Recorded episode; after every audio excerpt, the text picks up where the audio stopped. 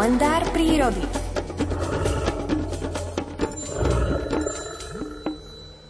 Sedem minút pred pol 8 nás k aktivite pozýva Miroslav Saniga, aby sme nezaspali na Vavrínoch a pomohli vtáčatkám práve v jeseni. Prečo to potrebujú, pán Saniga? Dobré ráno. Dobré ráno. No, v prvom rade chcem všetkých poslucháčov pozdraviť a naozaj pozvať ich na to krmenie vtákov v tom kalendári prírody už treba začať v októbri. Nie preto, že by teraz ešte vtáky strádali, ešte nájdu niečo na poliach, na lúkach, v lese, ešte nie je ani sneh, nie je ani mráz, ale ak chceme, aby tie vtáky si navykli chodiť alebo lietať do záhradky, alebo k upanelákom, alebo niekde, ak máme chalupu, tak už teraz to treba urobiť, lebo tie vtáky sondujú, sikorky lietajú v krdlíkoch s mlynárkami, strnáky preletujú, čížiky a keď niekde nájdu ten zdroj potravy, tam sa už potom oni usadia na tú zimu a tam sa si už potom nájdu nejaké tie úkryty na noc, potrebujú niekde prespať, ale vedia, tu bude zdroj potravy, tu môžeme zimovať. Ale ak to začneme krmiť neskôr v decembri, tak by potom ľudia volajú, že máme plné krmidlá nasypané, slnečnice, dali sme im lojové guličky, nesolený loj sme zavesili, lebo boli zakáľačky už, ale nič nám nelieta.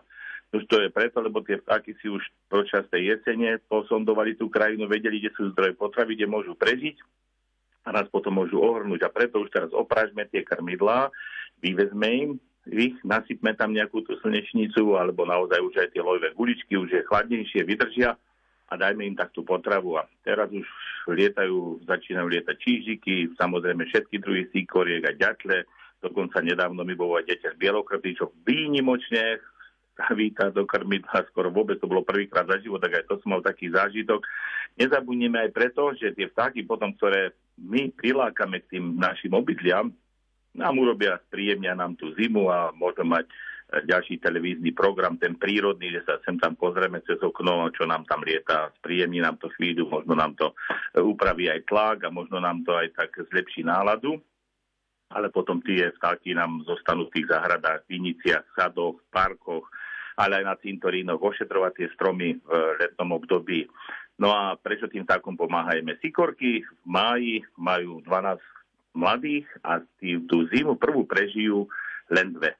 Maximálne 3, takže veľa ich zahynie a keď im takto s tým potravou pomôžeme, až aj s búdkami, s tým nosovaním, keď im pomôžeme, tak ich už prežije viacej. Takže niekedy v tej prírode viacej vtákov, lebo aj teraz vyšla najnovšia správa zasa Fondu na ochranu prírody, ako sa veľmi za posledných 50 rokov od roku 1970, keď ja som bol malý, zmenšuje tie počty nielen vtákov, ale vôbec celého toho živočíšneho stvorenstva na svete.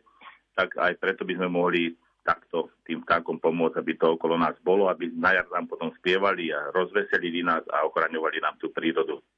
Ideme na to. Lebo sú to sestričky a lekári lesa, takže pomáhajme im. Ideme na to, máme teda čo robiť. Počas víkendu máme od vás domácu úlohu a v pondelok budeme referovať. Ďakujem krásne, teším sa. To bol Miroslav Saniga, ktorý bol s nami v spojení v dnešnom kalendári prírody a v kalendári je už 14.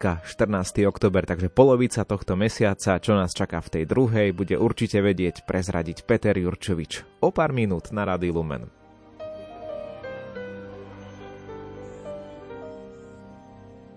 Keď svitne deň a krok prekročí tieň, keď celá zem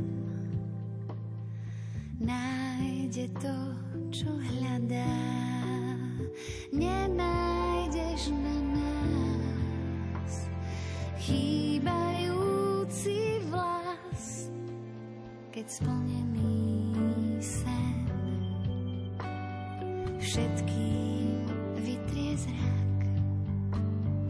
Nebeský vták prestane sa báť, spievať o tom nestačí, váha, slová nezváži, bude to raj.